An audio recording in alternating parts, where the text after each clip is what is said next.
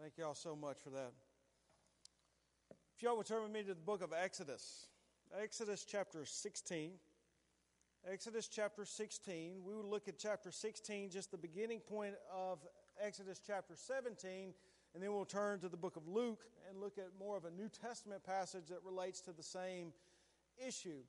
Uh, there was a time period in our history where many of you will probably remember the Berlin Wall was torn down, and it was a, a pivotal moment in, in, kind of the history of the world. Uh, it was damage to communism, if not the defeat of communism, to a large extent in that area of the world. And, and you would think that when the wall was torn down, communism was defeated in the area, that there would have been excitement and there would have been energy, and everybody would have been excited, especially those who were freed from kind of the communistic tyranny that existed. But really and truly, there have been a number of sociologists that have kind of looked at that time period, and what they found was a great division within the people. There were some that were excited because they didn't understand what potential existed out of there, but they knew that there was great potential, and that if they really strived hard for it, they might realize something that they could not even begin to dream of the day before. There was a whole lot of people who were terrified, who were actually gripped by trepidation because they didn't know what the future held. And while they knew the past was horrible, and they knew the past was, was a past with shackles upon them, they also knew they could survive that past. So they might have to stand in line and they might have to receive bare rations, but they knew the rations would be there. They knew there would be food delivered, and they didn't know what the future held when the government began to shift and change. And a lot of people had excitement, but yet there was this large portion of the population that was scared to death, almost scared so much that they didn't want it to happen. What they would have preferred was to go back to the old way. Guys, sometimes our lives look really horrible to other people and from the outside, and sometimes they look really horrible to us. But just to be honest with you, sometimes we find a comfort zone even in the midst of the horror, and that's where we want to live life. That's where we want to stay. And we're so scared of change, and we're so scared to be driven to something that we don't understand and something that we don't know the outcome of that we will stay there in the midst of the horror. Exodus chapter 16 and 17 deals with a group of people that is very similar to that. Maybe one of the most profound moments in the Old Testament, for it is remembered by all the prophets and it is constantly gone back to, is the time period when the Israelites were rescued out of Egypt. Moses delivered them and he brought the Hebrew people across a wilderness. But you need to understand something. They were slaves in Egypt for over 400 some odd years. That had become their way of life. That had become who they were. Did they want freedom? Yes. Did they pray to God for freedom? Yes. The Bible tells us that God heard their prayers. But, guys, for over 400 years, for over four centuries, that's who they were. That's what had defined them. That's how they lived.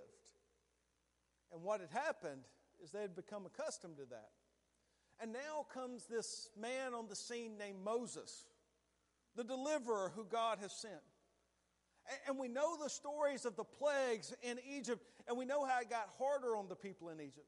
And how some of them very quickly turned against Moses and said, Moses, why in the world have you brought more trouble upon us? We would rather simply make bricks.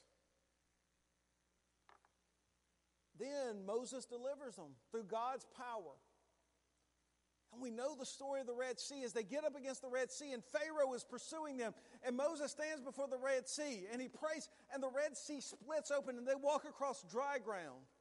And then when Pharaoh and his army gets in the midst of the Red Sea, it collapses upon them and drowns everybody, and they are saved. We think, man, what? I mean, they had to live through these plagues. They saw the night of the death angel. They knew what the Passover was now. It had been instituted. And now they had seen this amazing occurrence at the Red Sea. Surely their faith would have been bolstered more than most people's.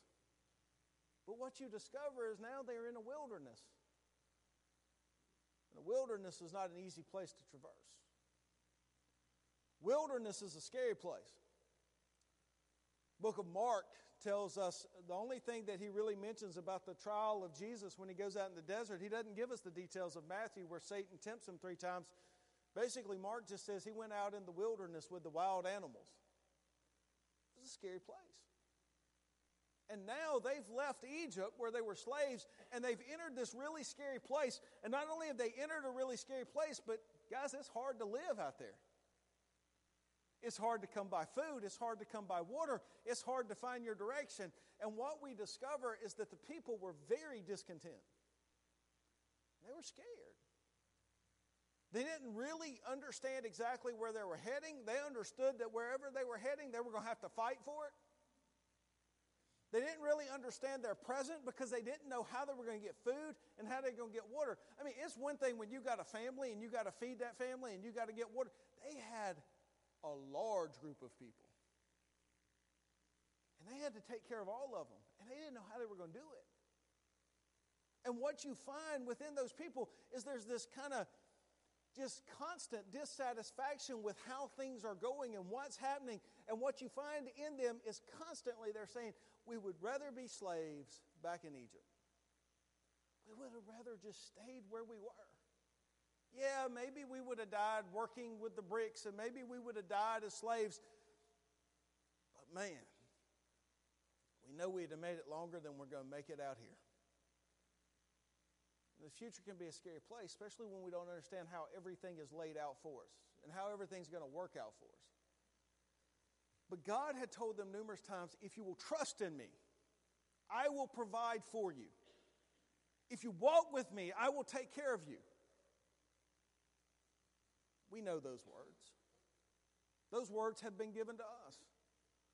But it doesn't mean that we don't get scared. It doesn't mean that our soul does not sometimes shake within us over the fear of not knowing what the next day holds. We know the passages in the New Testament that tells us that if God will take care of the sparrow, how much more likely is he to take care of us? We are his children. If he adorns the flowers of the field, how much more does he take care of his children? Because it's hard to trust in. It's hard to believe in, and it is hard to base your life in that reality. That's what the Israelites had to do. That's what the Hebrew people had to do. Look in chapter 16. We'll begin our reading in verse 1.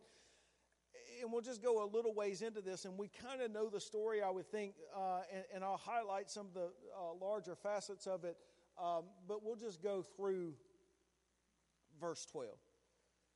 The whole Israelite community set out from Elim and came to the desert of Sin, which is between Elim and Sinai, on the 15th day of the second month after they had come out of Egypt. In the desert, the whole community grumbled against Moses and Aaron. The Israelites said to them, If only we had died by the Lord's hand in Egypt. There we sat around pots of meat and ate all the food we wanted. But you have brought us out in the desert to starve this entire assembly to death. Then the Lord said to Moses, I will rain down bread from heaven for you. The people are to go out each day and gather enough for that day. In this way, I will test them and see whether they will follow my instructions. On the sixth day, they are to prepare what they bring in, and that is to be twice as much as they gather on the other days. So Moses and Aaron said to all the Israelites in the evening, You will know. And it was the Lord who brought you out of Egypt. And in the morning you will see the glory of the Lord, because he has heard your grumbling against him. Who are we that you should grumble against us? Moses also said.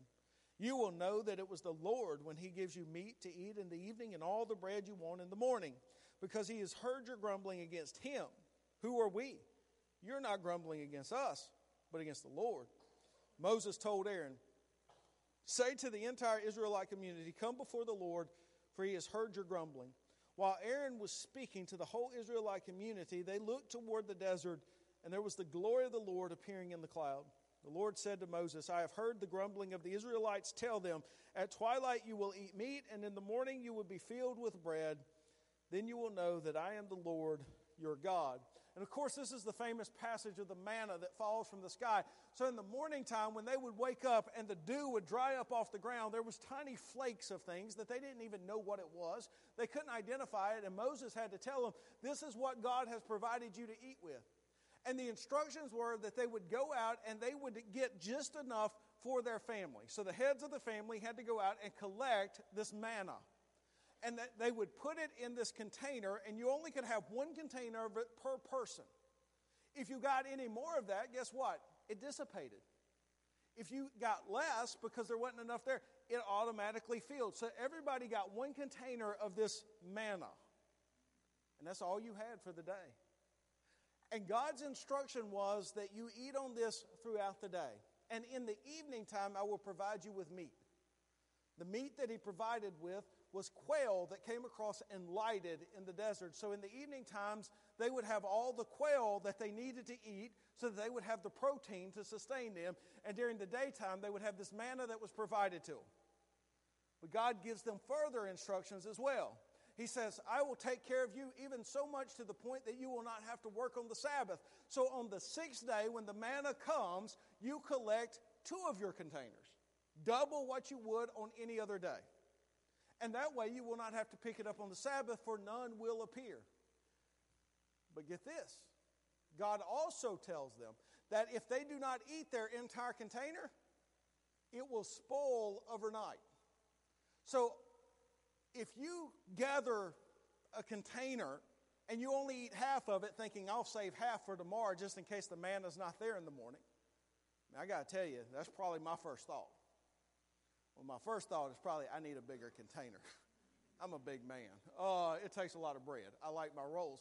But my second thought would have been if I eat all this today and I wake up in the morning and the manna ain't back, man, it would be so much nicer if I ration this and I only ate half of it today, and then I guarantee myself when I wake up in the morning, I got half my container. You know what would happen when they would wake up in the morning? Because some of them did it. It would spoil.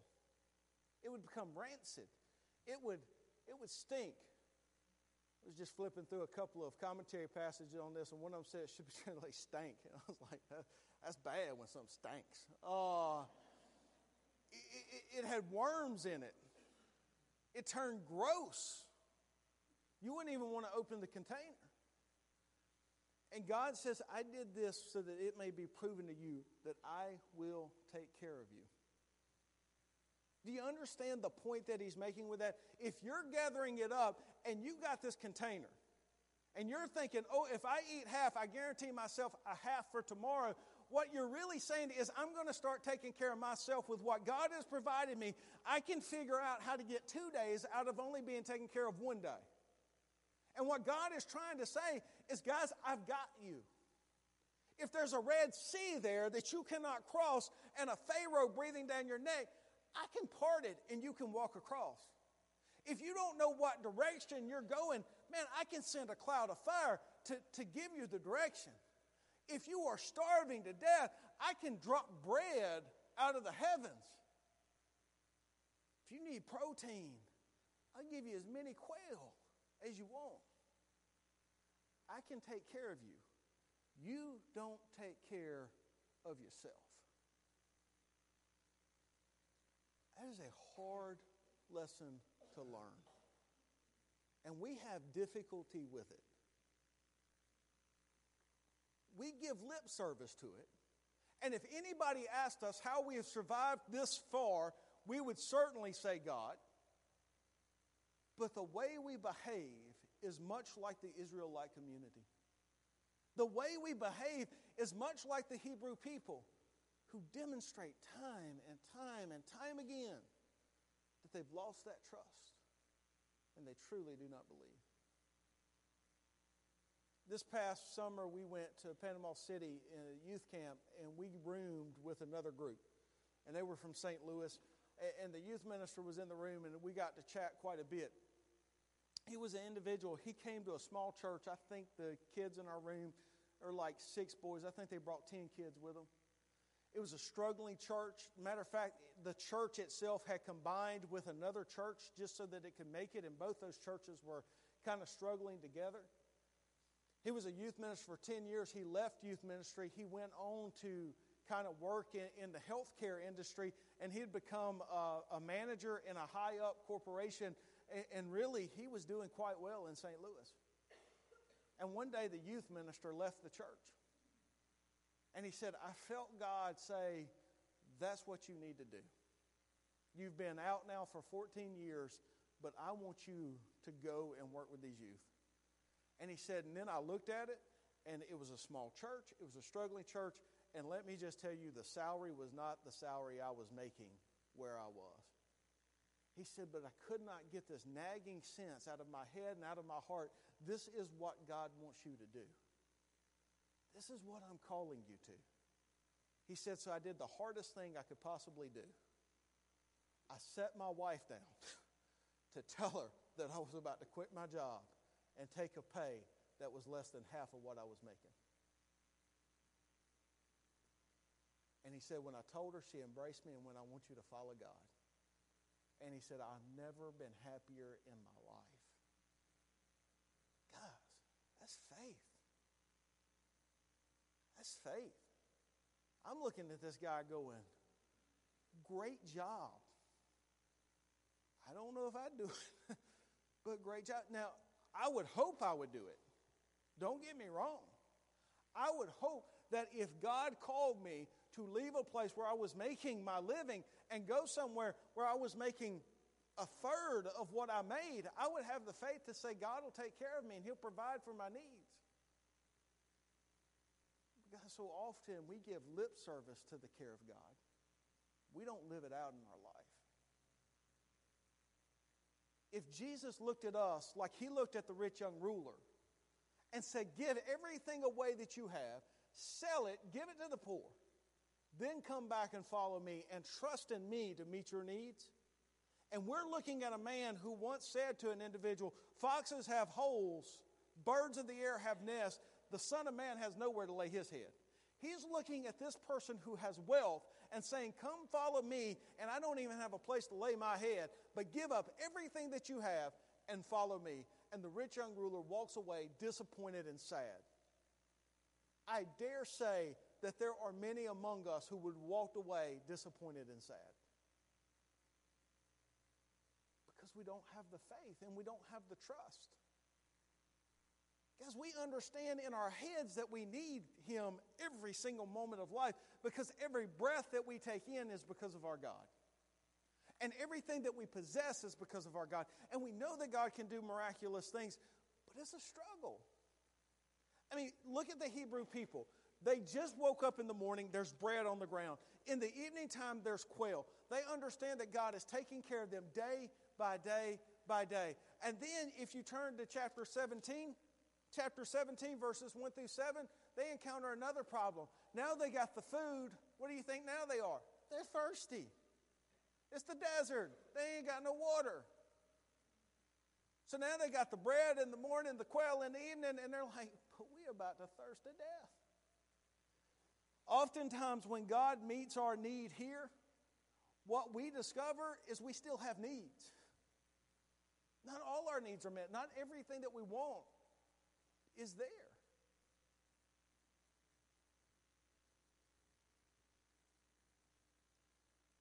The Hebrew people needed food. There's no doubt. Guys, we're Baptists. You know how cranky we would be if we were starving? Moses had seen nothing yet. If that, those people had been Baptists and not Jewish, they ain't no telling what would have happened to Moses and Aaron. We need our food. You get thirsty. I, I still remember playing sports and just going, I'm hoping soon they will give us a break for some water. And just shoving my head up under a faucet while I was going full speed to see how much water. I'd get sick at my stomach I was trying to take so much water. Thirst is aggravating. And now the Hebrew people are saying, Moses, Aaron, look, you, we got the food, but now we're about to thirst to death. Oh, we wish we were back in Egypt. Because even though we had to work hard and we had to make those bricks and we had to do all those things, at least we had something to drink. And God says, Moses, go out there and I want you to hit a rock, and I will provide water from a rock. Sure enough. He goes out there, he hits a rock, and here comes water pure drinking water out of a rock. You would think the Hebrew people would go, man, We were hungry, and He gave us bread and quail. We were thirsty, and He gave us water from a rock. Surely, whatever need we have, He can provide for. Did that happen? No. And we hold them accountable for it, but yet we do this every day of our life. Reflect upon your life and think of all the ways that God has taken care of you. Just for a moment, reflect upon your life and think of all the ways that God has cared for you. Whether it be through your health, or whether it be through uh, answering a prayer, or, or whether it be through establishing you. Because I can, I can recount numerous things that God has done for me. It doesn't take very long. But you know what? Tomorrow, when I get in a situation where I really need them, what I discover is oftentimes my doubt is more than my faith. And I hate that. I despise that. But it's a reality of most people because even if we don't like the past, we know what the past is. We don't know what the future is. So we would rather live dissatisfied in a place that God has not called us to because we feel like we have survived it for so long that we know we can survive it still. Guys, God has not called us to survive in this world, God has called us to thrive. Not in the sense of the world, not in the sense that you might have all the wealth, and not in the sense that you might drive the car that you want to drive. To drive the vehicle I want to drive. It's not like I want to go. I went out going, man. I really hope I come across a 2008 truck.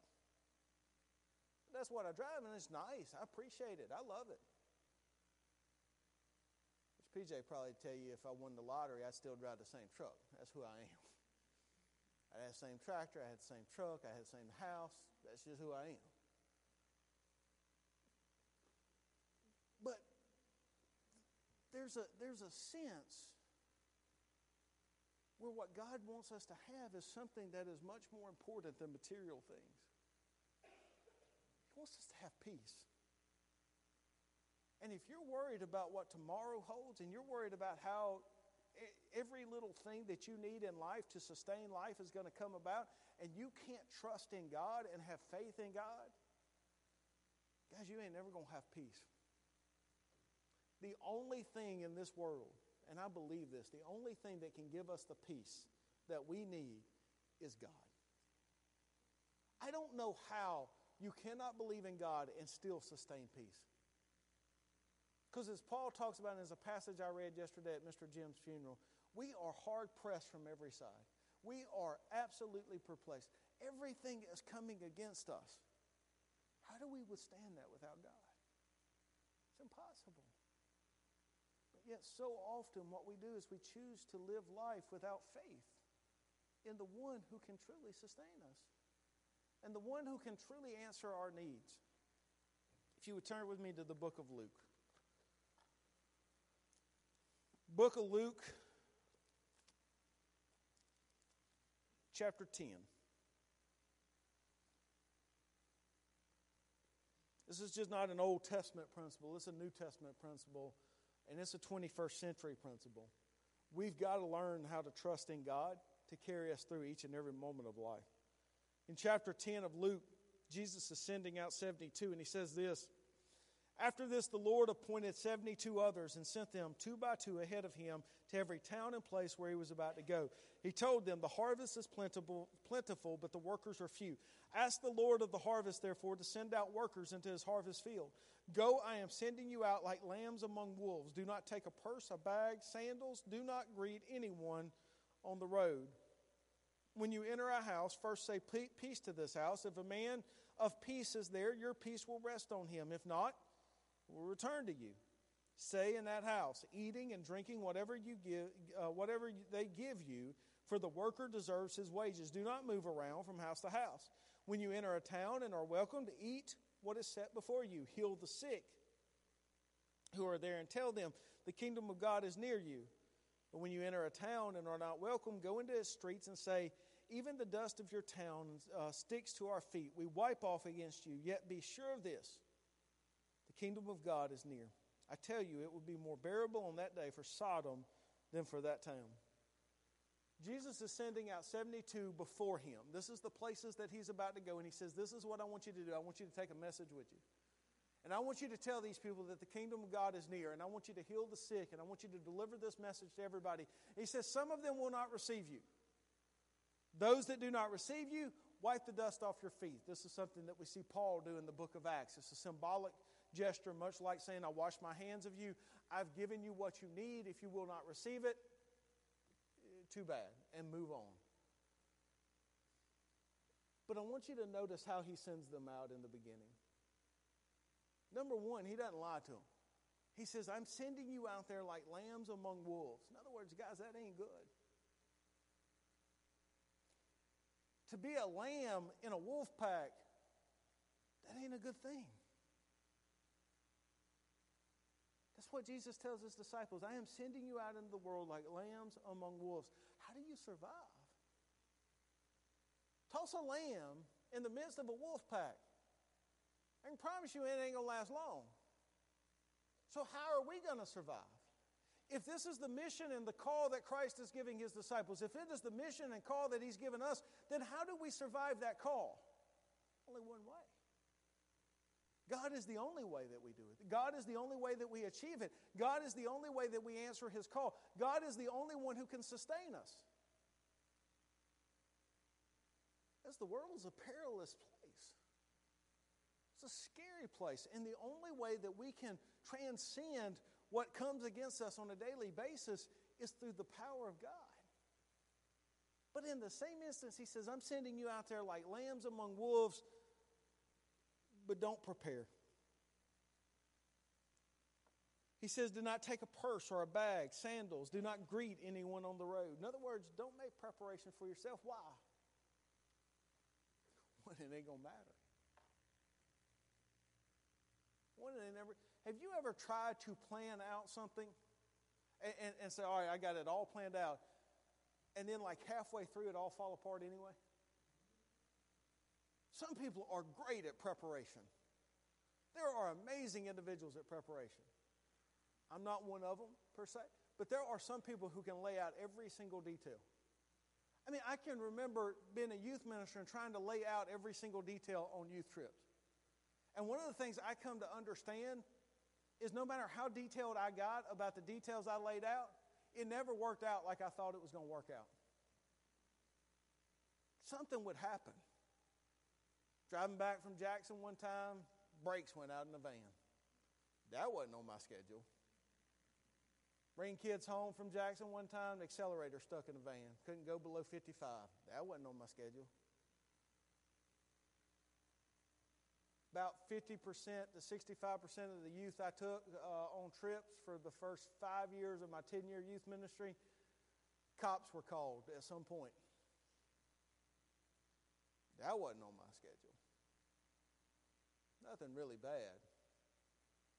And they did bury a Tahoe on the Alabama beach. But um, other than that, guys, I try to lay all the details out. I try to think about every contingency.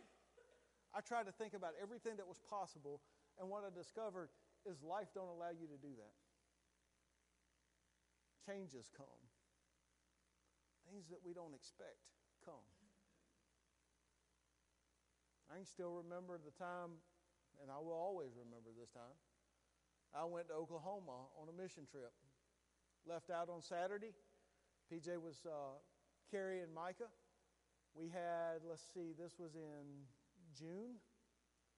He was supposed to come September 11th. I left out Saturday morning going to Oklahoma, got a call at 6:30 Sunday morning saying that PJ was in the hospital. And before she left the hospital, we would have a child. Like somebody should have told him it was September. Had to turn around, come back from Oklahoma the next day. That wasn't on my schedule. Guys, no matter how much you plan, no matter how much you lay out, life just tends to destroy our plans. That's why the book of James says everything that you say you're going to do tomorrow, you better say if it is the Lord's will. Guys, there's got to be a recognition that what carries us through that is not our planning, not our preparation, not our strength, and not our wisdom. What carries us through life and what guides us through those moments and what allows us to overcome the difficulties is God Himself. And I've got to come to the realization that every single moment of every single day, I'm in the hands of God. And it is the only thing that comforts me. See, so often when we think of the grace of God, we think of the grace of God that saves us. I will tell you, the grace of God saved me, but every day of my life I live in His grace as well. It's not just a salvation thing, it is a life thing. Let us understand how much we need our God. Let us understand how much our God provides for us. Let us understand who our God is and stop trying to take the reins back from Him and actually experience the peace of resting in the hands of an eternal God who has providential care and who has the most tremendous love for you that you could ever imagine. Rest upon His everlasting arms, and you will find peace as though you never found it before.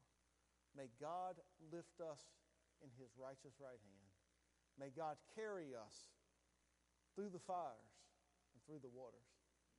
May God sustain us every day of our life, and may in His sustaining powers we answer His call. Let us pray.